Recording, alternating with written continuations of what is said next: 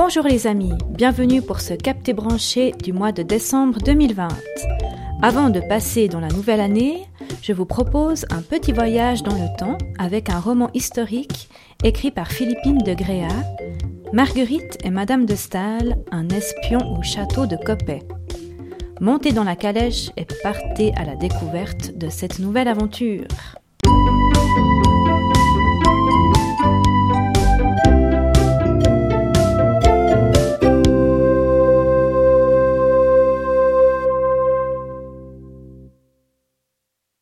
Philippine de Gréa est une écrivaine suisse. Elle rédige surtout des documentaires pour les enfants. Marguerite et Madame de Staël, un espion au château de Coppet, est son premier roman historique pour la jeunesse. C'est une auteure à suivre de près car elle ne compte pas s'arrêter à un seul tome. Donc c'est le premier de la série, celui-ci.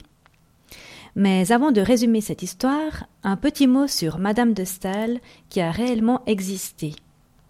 Madame de Staël, ou Germaine pour les intimes, est née à la fin du XVIIIe siècle à Paris.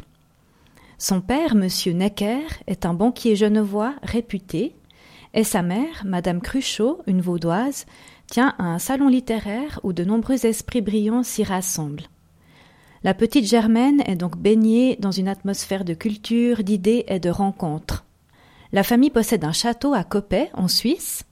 Vous allez le découvrir dans ce roman, d'ailleurs. Cette demeure sera un refuge pour Madame de Staël lorsqu'elle partira de la France sous la menace de Napoléon. En effet, ce dernier la craignait, car Madame de Staël est une personne brillante et très influente. C'est une femme très engagée, féministe, qui se prononce pour l'abolition de l'esclavage, romantique avant l'heure, dont les écrits sont nombreux. Le château deviendra « the place to be » pour les penseurs de l'époque.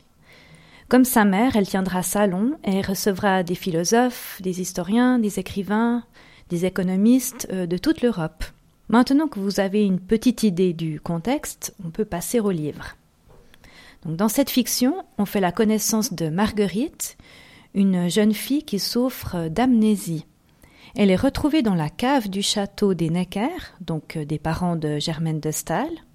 Et on ne sait pas trop ce qu'elle y fait, mais voilà, on l'engage comme servante auprès de la famille Necker.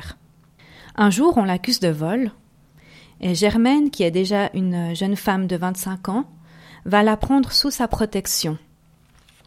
Donc elles vont devenir beaucoup plus proches, Marguerite va s'intégrer dans la famille, et puis Germaine a cœur de tenter d'en savoir un peu plus sur les origines de la fillette, qui sont très mystérieuses. Elle veut vraiment l'aider à retrouver sa famille. Parce qu'une enfant livrée à elle-même, mais qui sait lire, qui sait écrire, jouer du piano, c'est vraiment pas courant à cette époque.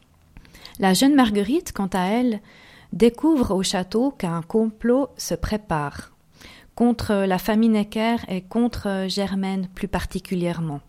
Elle réalise qu'il y a des choses étranges qui se passent et elle va mener son enquête et faire la lumière sur les agissements d'un mystérieux personnage qui rôde aux écuries. Donc cette histoire présente une héroïne attachante et courageuse, prête à tout pour défendre ses amis, dans un contexte historique qui permet au lecteur de mieux connaître la vie au XVIIIe siècle en Suisse et en Europe, enfin surtout la vie des classes plus aisées. L'écriture de Philippine de Gréa est fine, délicate, stimulante.